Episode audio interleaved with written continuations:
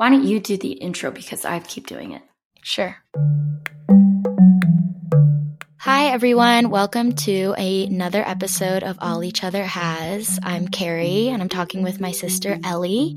We are bringing you part two of our doll episode series. This time, we're going to be talking about the massive interruption in the age of Barbie's hegemony over the American doll market, which is the introduction of the Bratz line um, and what its popularity says about racial identity, gender, and consumerism in the early 2000s. So, Ellie, can you tell us a little bit about the introduction of the Bratz line? When does that happen? Yeah. So, I have to admit that I was not that into Bratz dolls because they came out in 2001. And I feel like by the time they were kind of on my radar, I had aged out of Barbies a bit. But I do remember the commercials were very memorable. And I felt like their images were everywhere. They were cartoon characters, they had, you know, a whole line of accessories. Um, but to talk about the dolls themselves, we used a great essay from a woman named Lisa Guerrero at Washington State University. And her essay is called Can the Subaltern Shop? The Commodification of Difference in the Bratz Dolls.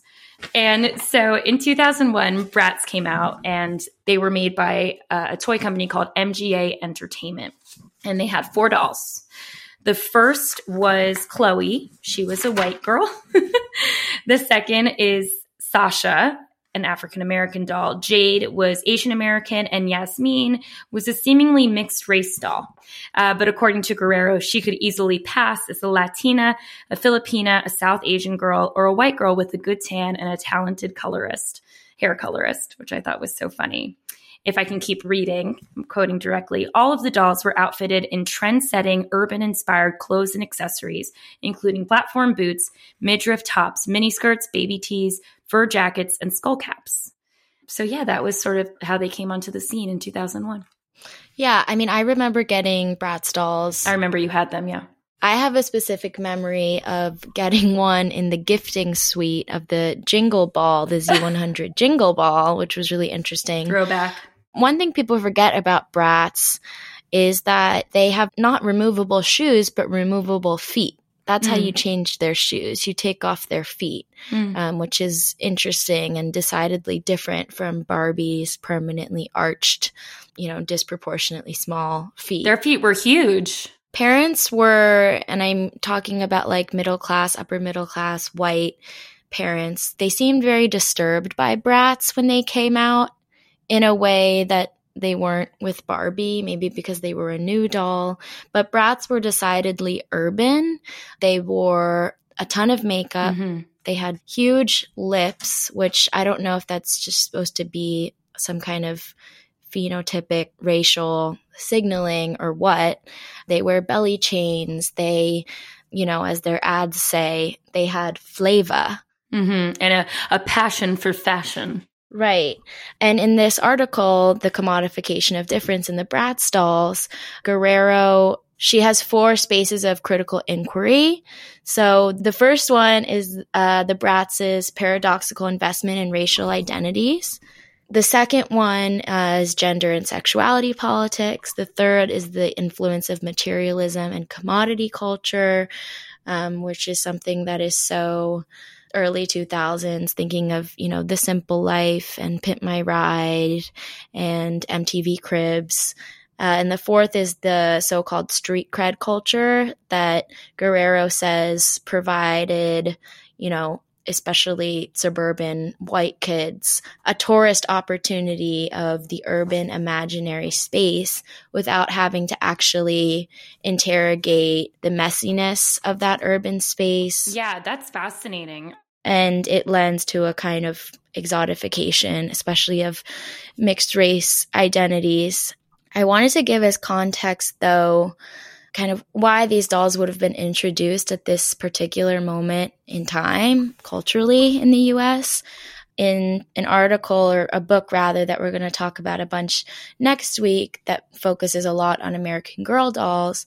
In the 80s and 90s, there was this premium in American media and consumerism on the concept of multiculturalism and sort of uh, America as a melting pot, which I think is sort of a very surface level consensus about history and culture. And it's like a post civil rights movement consensus, post women's movement, post civil rights movement, post gay rights movement in some ways consensus that we're all part of this melting pot and now everything's great and uh, we live in a multicultural society and how wonderful is that but it's a very specious kind of understanding that erases the nuances and tensions that make America so interesting. And it's so funny that conservatives and, and Republicans are so scared of critical race theory and thinking that that's being taught in schools because I was trying to read like Kimberlé Crenshaw, actual critical race theory, and it's very, very hard to understand and read. Mm-hmm. And I seriously doubt that your child is being taught that, but maybe they're trying to say its influence trickles into other spaces.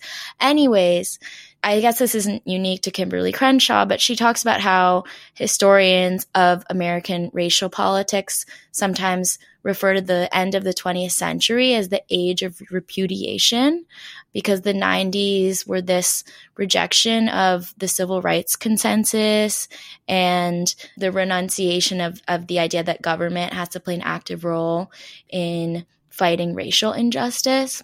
So, in short, it's like this consensus that we've achieved equality and the civil rights struggle, uh, you know, accomplished what it set out to do, and there's no more racism. Mm-hmm. And we know that's not true because of the LA uprising, because of backlash against the women's movement and third wave feminism that becomes the bubblegum misogyny of Girls Gone Wild. Honestly, in some ways, of Bratz dolls, mm-hmm. of, you know, shows like Girls Next Door or The Simple Life of the early 2000s with emphasis on abortions having to be safe, legal, and rare.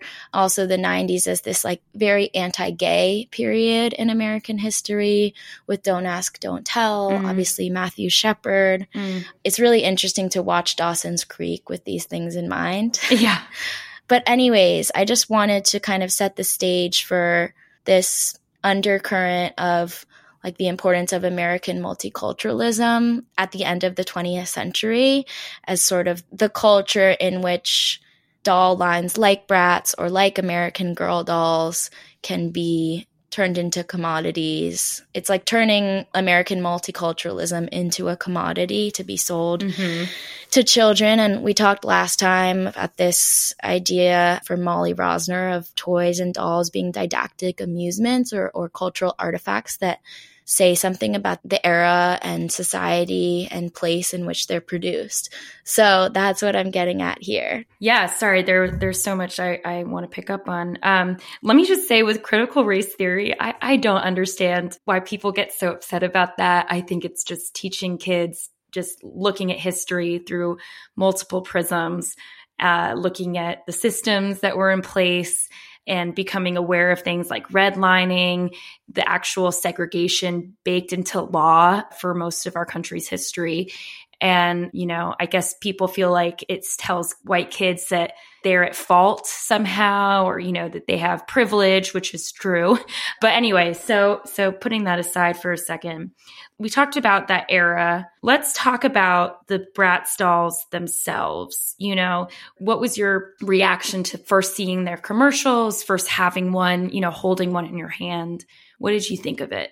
I mean, I thought that they were really cool. And, you know, talking about dolls is a reflection of the society in which they're produced and, and packaged and sold. I mean, Bratz dolls looked like in many ways the girls that were cool on TV. I mean, I'm not talking really about Disney Channel or Nickelodeon, but I'm talking about what I saw slightly older kids like you, Ellie, seeing on TV, like on MTV. Mm.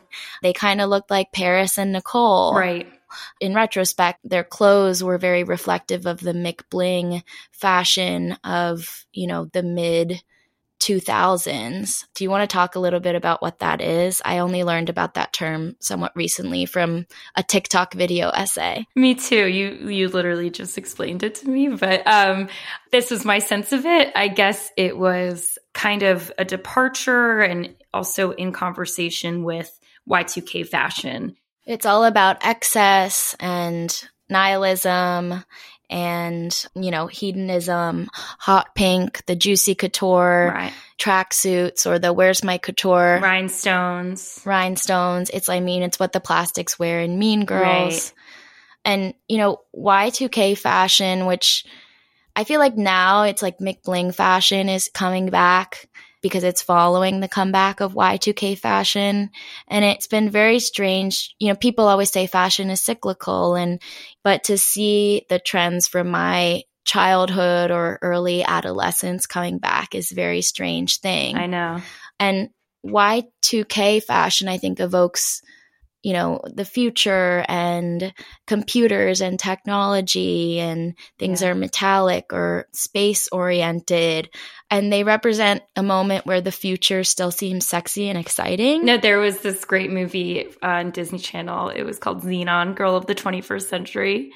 And um, Raven-Symoné was in it. And i just yeah i remember you know they're literally space buns. Like that was the look uh, which is so funny McBling, the McBling aesthetic is different because it's like distinctly post 9 11 when the future is here and it's actually really scary. And America is fighting this invisible enemy and is under attack.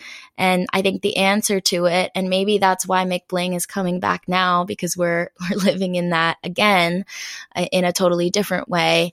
The threat being climate change and also the death of American democracy, but it's like decidedly nihilistic and just you know I don't give a fuck about anything, loss of American innocence.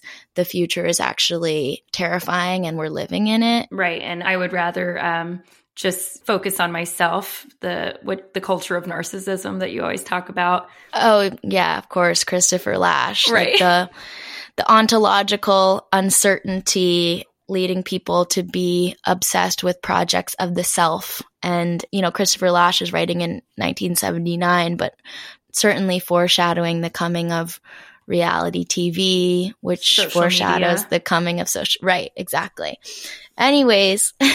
well, okay. So let me tell you, I'm going to answer my own question and let you know that when I first saw the Bratz commercial, I remember feeling intimidated and uncomfortable because to me, they were like walking sex dolls in a way that Barbie wasn't. I think it was that they had these big lips, you know, and so much makeup and these sort of crazy proportions on their face. Like, you know, like basically no nose, giant eyes with tons of eyeshadow on them and big lips. And I think I felt like, wow, you know, it's Barbie is one thing, but gosh, these girls are super sexualized. But, you know, after reading Guerrero, I sort of see it a different way she says that, you know, while Bratz are sexy, they remain largely unsexualized. And, you know, their bodies are still marked by an inordinately tiny waist, you know, but they don't really have much of a bust because they're mm-hmm. supposed to be teenagers and Barbie is supposed to be a woman. While this is a narrow view of femininity, the brat dolls were able to try on and perform different versions of it you know, they had so many outfits and looks, you know, tomboy, punk, girly girl, sports girl.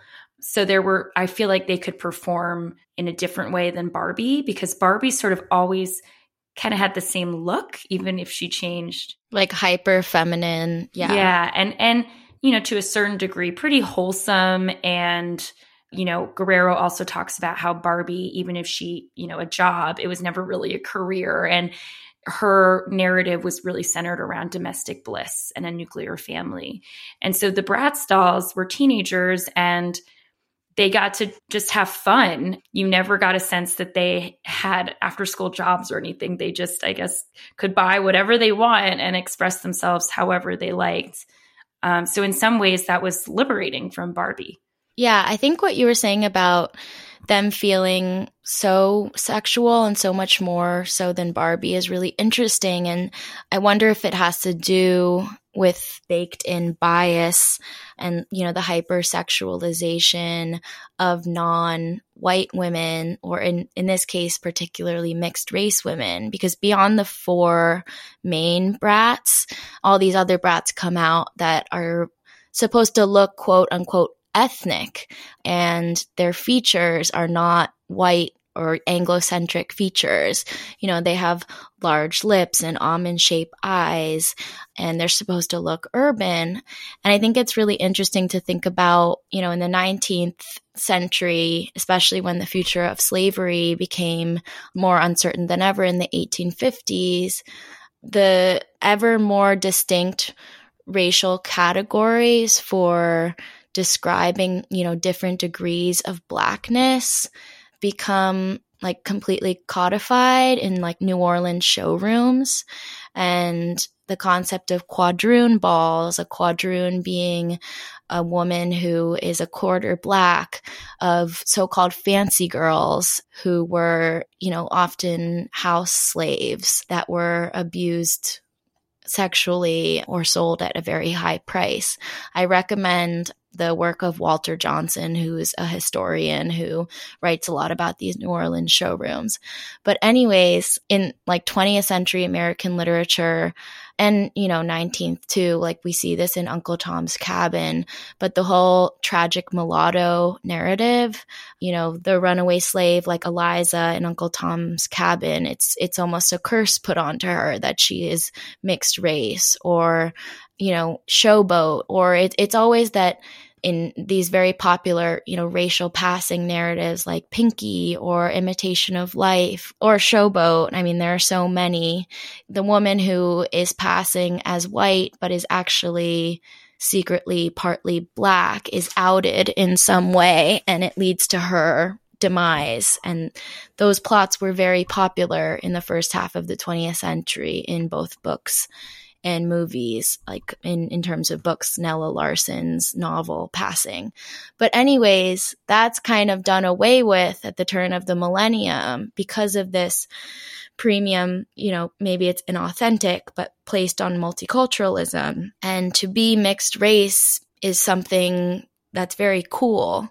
And Ellie and I had been reading this piece by Danzy Senna, who is mixed race herself from what is it, 1997? It's called The Mulatto Millennium. Do you want to read part of it? So, this is an article from 1998 that uh, was published in Salon. It's called Mulatto Millennium by Danzy Senna, as you mentioned. And the subtitle is Since When Did Being the Daughter of a Wasp and a Black Mexican Become Cool? And she starts Strange to wake up and realize you're in style. That's what happened to me just the other morning. It was the first day of the new millennium, and I woke up to find that mulattoes had taken over. The radio played a steady stream of Lenny Kravitz, Sade, and Mariah Carey. I thought I'd died and gone to Berkeley, which is funny. Uh, but then I realized, according to the racial zodiac, 2000 is the official year of the mulatto. Pure breeds, at least the black ones, are out and hybridity is in. America loves us in all of our half caste glory. The president announced on Friday that beige is to be the official color of the millennium. Major news magazines announced our arrival as if we were proof of extraterrestrial life. They claim we're going to bring about the end of race as we know it. Yeah, I mean, she then talks about interestingly Zoe Kravitz, who at this time is like an infant or like mm. a, a, child, you know, being the epitome of mulatto cool, which I guess she does end up becoming that. Right. And I love Danzy Senna. She wrote an amazing novel called Caucasia that I read in Michele Elam's class at Stanford. Michele Elam is mixed race herself and writes about mixed race politics and culture. She wrote a great book called Souls of Mixed Folk that you should check out. But there was this emphasis that, you know, mixed race Americans were going to bring the end of racism through miscegenation. And I'm using the dated, you know, very 19th century term miscegenation to illustrate a point. But I think also in the census, you have I'm pretty sure in the 90s, for the first time, so many more racial categories than usual. And, you know, what box are people going to check off? And the census, I mean, the census has always been this, but, you know, becomes an even more obvious tool of race making. And there's a really interesting Time magazine cover story from, I think it's like 1993 that highlights this. Yeah, it's a special issue of Time magazine. It's a special issue, yeah, and it has this AI generated woman on it. It says something like this this person was made using computers. Here, I'm looking at it right now. Yeah, what does it say? It has a woman on the cover, a woman's face, and to me, she looks Caucasian, I would say. You know, she's got tan skin, hazel eyes, and brown hair. And the title says The New Face of America How Immigrants Are Shaping the World's First Multicultural Society. Take a good look at this woman. She was created by a computer from a mix of several races. What you see is a remarkable preview of the new face of America.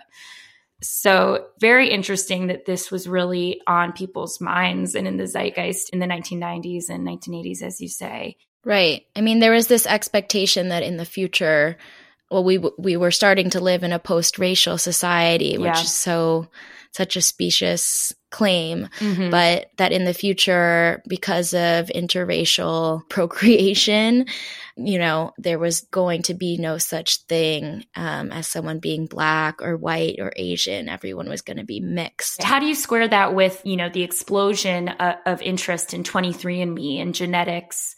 you know, genetics companies opening up to everyday people. You know, how much is a 23andMe kit? Like $90? I think so, yeah. Everyone's doing it. I haven't done it. Have you?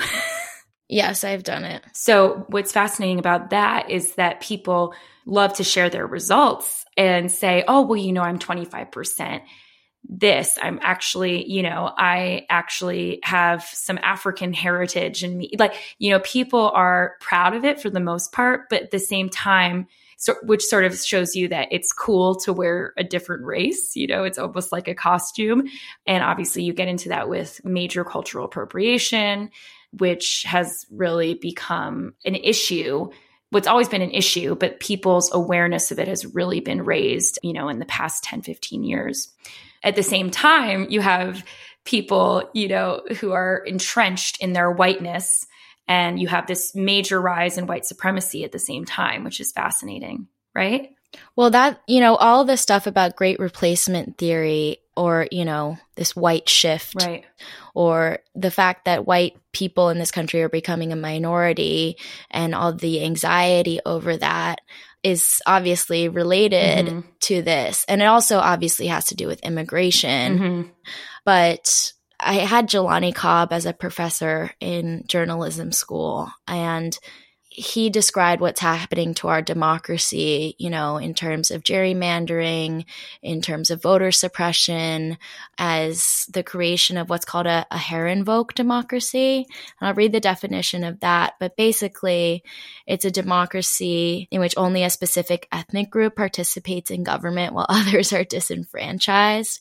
And that is what America is turning into. Um, and you know i think republicans in this country have realized that white people are becoming less and less a proportion of the population so instead of trying to actively recruit voters of color the response is to dilute the power of their vote or to suppress their vote mm. and anyways let's get back to Bratz dolls though because and this is all really interesting and yeah, very and much related, related. jinx right. And like talk about cultural appropriation. I mean, I think that is one of the issues that Guerrero has with the Bratz dolls, though she doesn't really call it that. And I think that's what made me uncomfortable with them too, beyond the fact that to me they seemed very sexual mm-hmm. and marketing dolls wearing so much makeup. I don't mean to make my younger self sound like a narc or or a prude. Um, but to me, it was like, whoa, wow, they're sexy and their midriffs are showing and they've got a lot of lipstick on. And like, okay.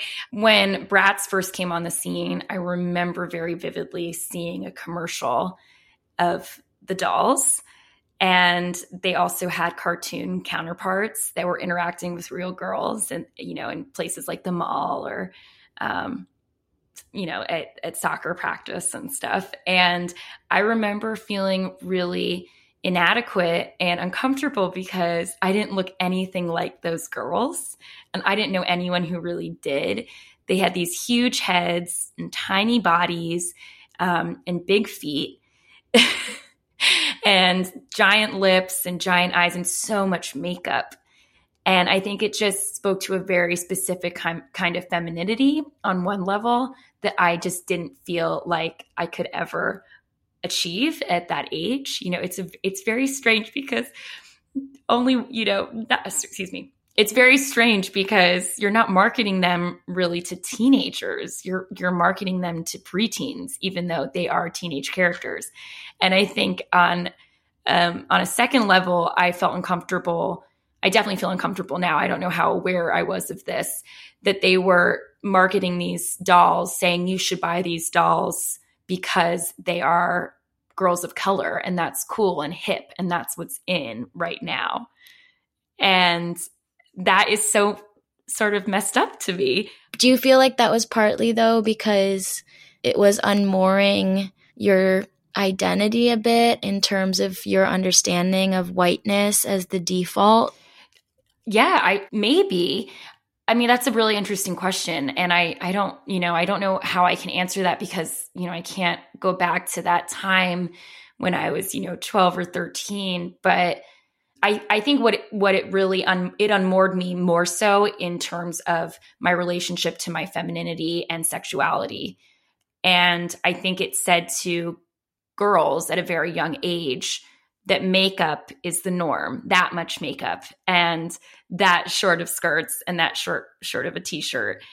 And I'm all for women showing what they want to show and feeling empowered by their sexuality and in their bodies, but it was a very narrow, limited definition of that. And but I think part of it too was that they were marketed as having, and this is literally from Bratz, quote unquote, flavor and that they were put into situations where you know the backdrop of their commercials was always very urban and like it was about making racial difference cool and hip which can be a good thing but also you're commodifying and you know uh turning race into something you wear instead of something right. that you, you are. are. Yes. Yeah. And she speaks to, you know, you and I, Ellie, were talking about the ubiquity of hip hop culture, kind of the mainstreaming of blackness and black culture in the early 2000s. And that's a phenomenon described as the browning of America. So we see like the popularity of tanning salons, of mm. hip hop culture. A little bit later, the Kardashification of bodies. Mm-hmm. But the Bratz line kind of speaks to that cultural shift. Totally. And what's fascinating is that if you look at Bratz doll's face, they're sort of, it's like they're girls wearing a filter on Instagram. And they very much have what Jia Tolentino has dubbed Instagram face, which is so fascinating because Jia Tolentino, at least, she says that everybody kind of looks the same on Instagram. It's big lips, it's arched eyebrows, high cheekbones, fox eyes. Yeah, uh, you know, not really any freckles or H spots, definitely no wrinkles. And so everyone's starting to look the same. And she said that it feels like we're cherry picking different features from different races to put on one face you know so i it's really interesting when you think about it that way and then in terms of that time of the early 2000s you know, I remember very vividly with movies like Honey, which came out in 2003, which touched on some more structural issues with communities of color, um, with the character of Lil Romeo. who is going off and hanging with the wrong crowd. And Honey kind of had to bring him back uh, into the fold and save his soul. You know, it portrayed that world of hip hop and music videos as being extremely sexy and not only mainstream, but the desired aesthetic and style for everybody, even white girls like me. I know. And then, like, we see black culture honestly being appropriated, but maybe it's not because it's like you know, there's certain crossover um, in places like Detroit, but with movies like Eight Mile mm-hmm. um, and even Step Up, which yes. I think the two main characters are are white, but or Save the Last Dance, right, which is an interracial couple. There was definitely something happening at that time that now when we look back, it's sort of like, oh, I don't know. I don't know if that was really so cool that we didn't acknowledge the history of where the hip hop aesthetic came from. You know, and I worked on a show briefly called The Get Down on Netflix. And so I learned a lot about the birth of hip hop and Afrika Bambaataa and Grandmaster Flash. And, you know, it really came out of the projects. And uh, actually, they really credit the blackout of 1977 as being instrumental in the hip hop movement. It's just important to know the history of where hip hop culture came from. And I think that's what cultural appropriation is really about. It's like if you want to wear gold hoops or do the baby hair thing, you know, I know Bella Hadid got into a lot of trouble. It's like you should know where it comes from. and uh, understand that you're coming to it from a place of privilege and and also that fashion has been something that was derided mm-hmm, totally by like mainstream white culture when worn by the people who invented it. But I think this is related to what you were saying in the piece we've been talking about. Guerrero says that in the world of Bratz, race is just an accessory that denotes hipness without right. the cost of racial signification. You know, what is the cost of interracial dating or racial profiling or redlining or discrimination? Right. But at the same time, I was thinking of the opposite argument. You know, Brit Bennett, who wrote The Vanishing, the Vanishing Half, Half, I think she wrote something in Paris Review about the American Girl doll Addy. And this is, we're going to talk about all about American Girl dolls ad nauseum in the next episode. But the, the fact that for so long, the only black American Girl doll was a slave like what what is that saying i mean it's acknowledging history and trying to be you know a didactic doll and acknowledge america's past and kind of reject the consensus history you know that america has been on this constant road to progress when we know that's not really true. But you run the risk of essentializing a racial identity right. when the black doll can only be a slave or it has to be a story involving a black character has to be about the civil rights movement or has to be about i don't know hip hop or something to do with her racial identity i mean you see see the same thing with you know gay characters or trans characters i think more and more we see characters who are trans or, you know, a character with gay parents in like a teen show, but the show is not about those characters being gay or being trans. Right. That's not their only story. or it's just who right. they are. It's not a story at all. Right. Which I think is amazing. Shows like Sex Education, I think, do an amazing job of that. And I also it's it's different, obviously, but sometimes for female characters, you know, I'm always predicting, oh, this trauma that happened in their lives. I bet it was assault. I bet it was rape. And nine times out of 10, that turns out to be the case. Mm-hmm. That they're defined by sexual trauma in their past.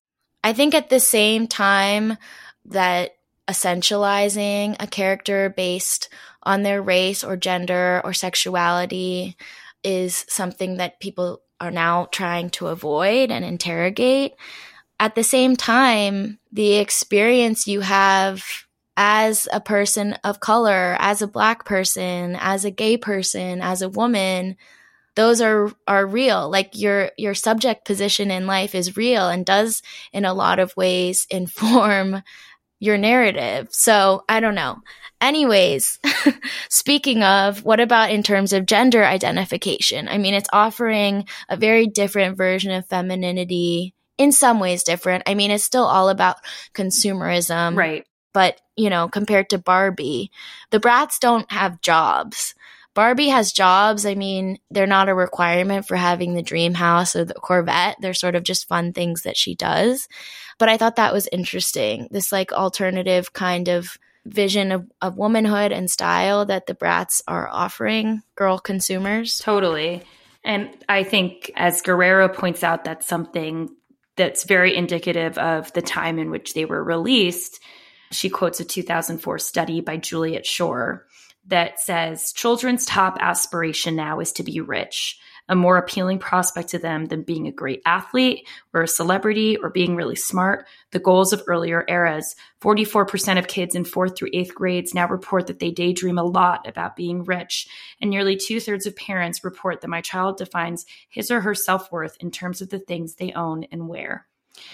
It's depressing and definitely still still the case and I think has only gotten worse with right the Kardashians with influencer culture with people who make money posting photos of themselves holding products and endorsing products. Right. And and that goes back we always bring it back to Gill and Scharff and their discussion of neoliberalism and post-feminism, but emphasis on projects of the self, on constant self-improvement, re-emphasis on the body and femininity and like bodily perfection and like entrepreneurship and I mean it, honestly it relates to real housewives stuff too. But interestingly, the Bratz, they have you know, environments or like little play sets that they can be purchased with, but there are no homes or apartments. It's all, you know, stores, internet cafes, sushi restaurants, clubs. I think I had a club, but I can't remember if it was specifically for Bratz or my scene dolls. That you know, or you can buy them cars and motorcycles and a private jet. Which reminds me, in one of the Fyre Festival documentaries, I forget if it was the one on Netflix or Hulu, they talk about how people, young people, are paying for time in a private jet backdrop or private jet set to take photos to look like they're on a private jet. Wow. Just fascinating. Jesus. Yeah, she describes this as being part of the ethereality of cool. The Bratz dolls are always in spaces of pleasure or consumption. Mm-hmm. And they're therefore, quote, endlessly hypersolvent, untouched by the complications of labor. Yeah, and, and then she goes into talk about that Juliet Schor study on the disembodied notion of achievement.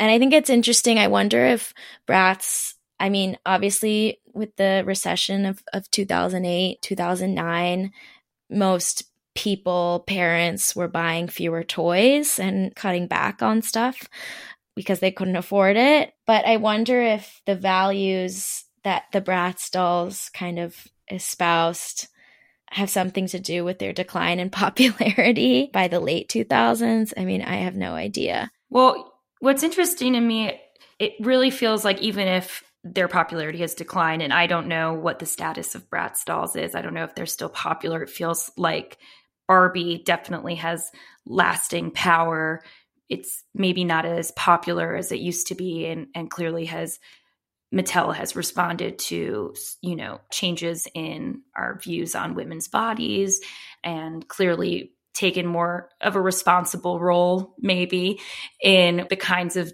dolls they're giving to little girls. But what's so interesting to me is that the Bratz dolls really, I know I said this already, but that they do look like they have the Instagram filter on them. Well, they look like Kylie Jenner. Right. They're white, Asian American, you know, other mixed races, uh, African American. They all look the same. Right. They really do, right? They just have different colored skin and hair and eyes, but you know, their faces are all identical. Again, speaking to this post racial beauty standard that actually was extremely one dimensional, right? Mm-hmm. Totally. The last thing she talks about is like offering white suburban kids an opportunity for tourism of urban spaces without having to leave suburbia. The dolls were mostly played with by white girls um, who are playing the exotic with their dolls, who wear belly chains and I don't know, are supposed to look urban. Mm-hmm. And this piece talks about the Bratz doll's success relies on first images of difference, but also naturalized notions of whiteness or understanding whiteness as the default. Mm. And the idea is that difference is still beautiful with these dolls, but it has to exist in opposition to what's normal. And what's normal is white. What's normal is Barbie. They have to exist in opposition to Barbie. But when she keeps talking about like the issue with playing the exotic or um, playing the urban, I'm just trying to imagine would she prefer that these dolls have, you know, play sets or backdrops of like housing projects? I mean, I I don't I don't know. I think she's just pointing out that this company, MGA Entertainment, has made a ton of money commodifying racial difference and making racial difference hip. Right. And suggesting that we live in a post racial world is, is a byproduct of that. But I think that clearly they, you know, toy manufacturers and, and designers, I mean, they must have so much data, right? And look, or they're looking at the world around them. In the early 2000s, it was cool to be racially not white or to be racially ambiguous or but not even i think it's interesting mattel's response mattel is in like crisis mode in right. response to the introduction of Bratz and what it does to barbie's market share that they come out with two things one i had a bunch of these and i think i had more of these than i did Bratz dolls was my scene dolls and I think their bodies are pretty much the same as Barbie's. I mean, they don't have removable feet. Mm-hmm. They have chests, everything like that. Their heads are slightly bigger and they definitely look like they have much more makeup uh, than Barbie does. And they have bigger eyes and lips and they're fashionable. You know, they wear sort of the McBling style and they have names like Chelsea and Madison and I think like Lexi, I don't know if they're all supposed to be avenues or neighborhoods in New York, but they live in New York and they're girls about town and they have my scene boys too. And I had a bunch of these my scene dolls and I thought that they were cool and, and fun. Madison is one who I think is definitely supposed to be mixed race. Um, she is black, light skinned black and has bright blue eyes. And the other response, Ellie, and I had totally forgotten about these dolls till you brought them up by Mattel, is the Flava dolls. Mm-hmm. And that's the commercial, What's Your Flavor? Tell me what's your, your flavor. flavor. And they're like hip hop, you know, the word you're not supposed to say to describe them would be ghetto. Right. You know, the main blonde one, and this is funny, she has like, I think she has braids, right? Yep and in the commercials they're like breakdancing and with graffiti and and stuff like that. And those were criticized by consumers being white you know middle class upper middle class suburban parents who thought that they were a bad influence.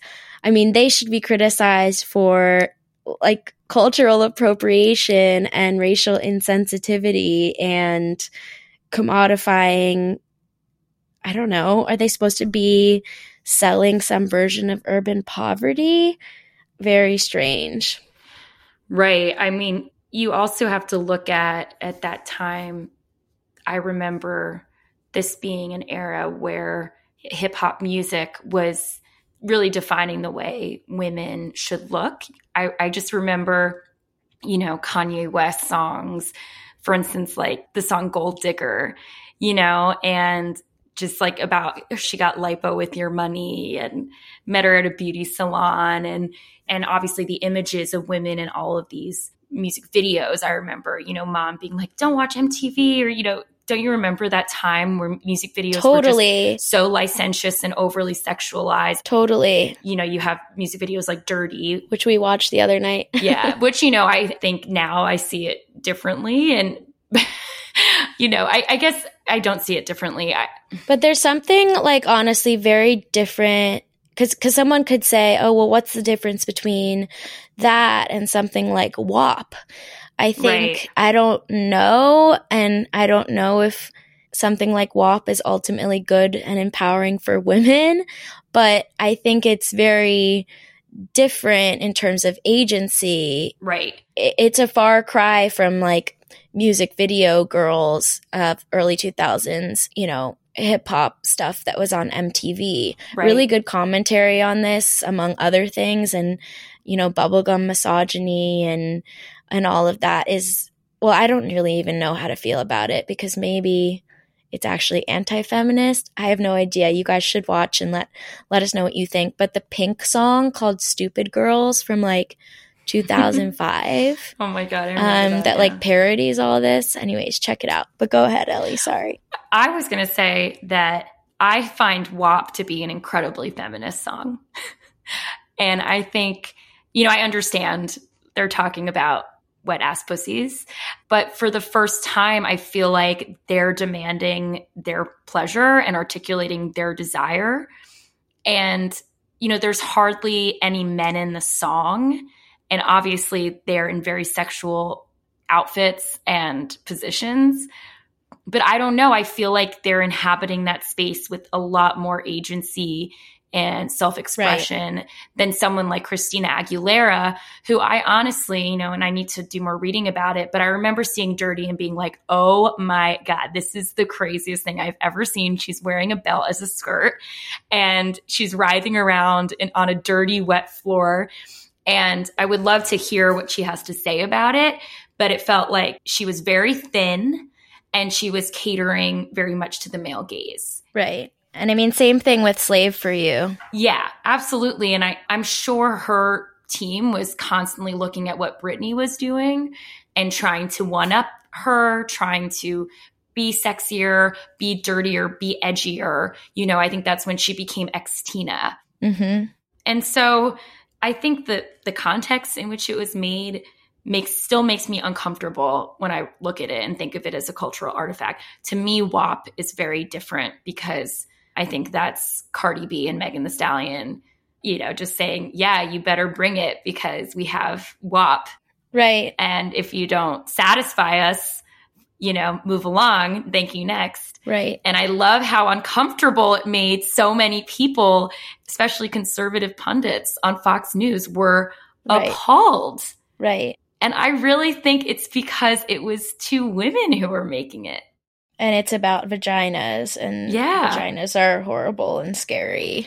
Or just female desire is horrible and scary. And they Right. really, really put it out there. right. Totally. Or, you know, the Fast and the Furious franchise, which is just cars and butts. and the entire world we were living in, the Sports Illustrated swimsuit cover, the Victoria's Secret fashion show. I mean, it was just relentless. Yeah, I'm wa- I'm watching the docu series about Victoria's Secret. Yeah, I watched it too. Fascinating stuff. We've really taken a moment to look at that time with documentaries like that. The other one on Abercrombie and Fitch called White Hot. Or on even on framing Britney Spears. Absolutely. Yeah, it was a really crazy time. And I'm glad we're taking this podcast as an opportunity to re examine it Totally. and understand how it created foundations within us that really don't serve us. You know, I was thinking a vast majority of American women, I think, still are unhappy with their bodies. And that is really, you know, when you when you learn what it was caused by, in my opinion, and I think I've read literature that would agree, you know, it's all a symptom of consumerism and getting people, particularly women, to keep buying stuff. Right. Neoliberalism, post feminism, baby. Right. And if you show an unattainable ideal that the vast majority of the population will never achieve, the Victoria's Secret body, but they will keep buying exercise classes, they will keep dieting, they will keep trying any beauty products. Always be optimizing, Jia Tolentino. Right, totally. I mean, so to me, you know, I feel very lucky to have always felt at peace with my body for the most part. But of course, I have my days. Wow, good for you. I, I know that sounds crazy, but I just, I think learning about this stuff has made me, and just understanding it as a tool of oppression in the patriarchy, I think understanding that makes me want to say, fuck you to all that. And I'm just going to live my life and be happy. And there's so much more to life than being skinny. That's how I feel. And, but I really do think an understanding of where this ideal has come from and how ideals change over time. Right. how it used to be cool to be plump and pale because it, you know, it said that you could eat well and you weren't toiling in the fields, right? Um, I think also though it, it's hard to because it's so ingrained in mm-hmm. me while I'm learning, you know, how to be sensitive to others by avoiding language that is fat phobic mm-hmm. or you know wanting to celebrate body positivity mm-hmm. it's very hard for me to do that with my own body and with my mm. own self to not be afraid of gaining weight to be able to see the word fat as neutral when it comes to myself to you know not be fat phobic in terms of thoughts about or to be body positive about my own body it's very uh there's a really strange and difficult cognitive dissonance. Definitely. And and think about that, you know, think about the dolls we played with every day when our little brains were forming and what that taught us about what we're supposed to look like. Right. It, you know, I mean, really I I do see a direct correlation.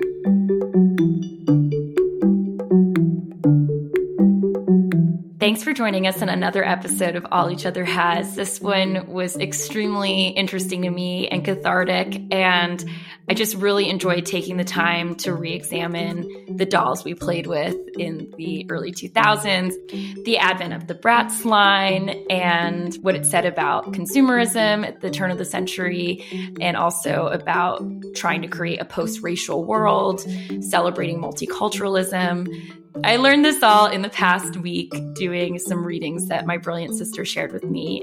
Well, you know what, Ellie? I'm kicking myself right now about the fact that we hadn't come across or read the Jill Lepore New Yorker article from 2018 about about Bratz and Barbies. I know. But I just linked it on the podcast Instagram, and we can all read it together as a community. Um, because I'm, a, I, I'm obsessed with Jill Lepore, and yes, me too. I, I wish I were Jill Lepore. I, she's amazing. She is amazing. Such a darling of the Amstud community. Um, but anyway, thank you for joining us. We're going to continue our conversation next week where we're, we're going to delve into our favorite line of dolls, American Girl. It's the episode you've all been waiting for. A lot of you out there have very nostalgic feelings for American Girls, so we're excited to go there. And we'll talk about nostalgia and identity too, and historiography. Absolutely. Anyways, we have to go to bed. It's late. Hope Love you, you guys. Bye. Love you like, Love you a, like sister. a sister. Bye. Bye.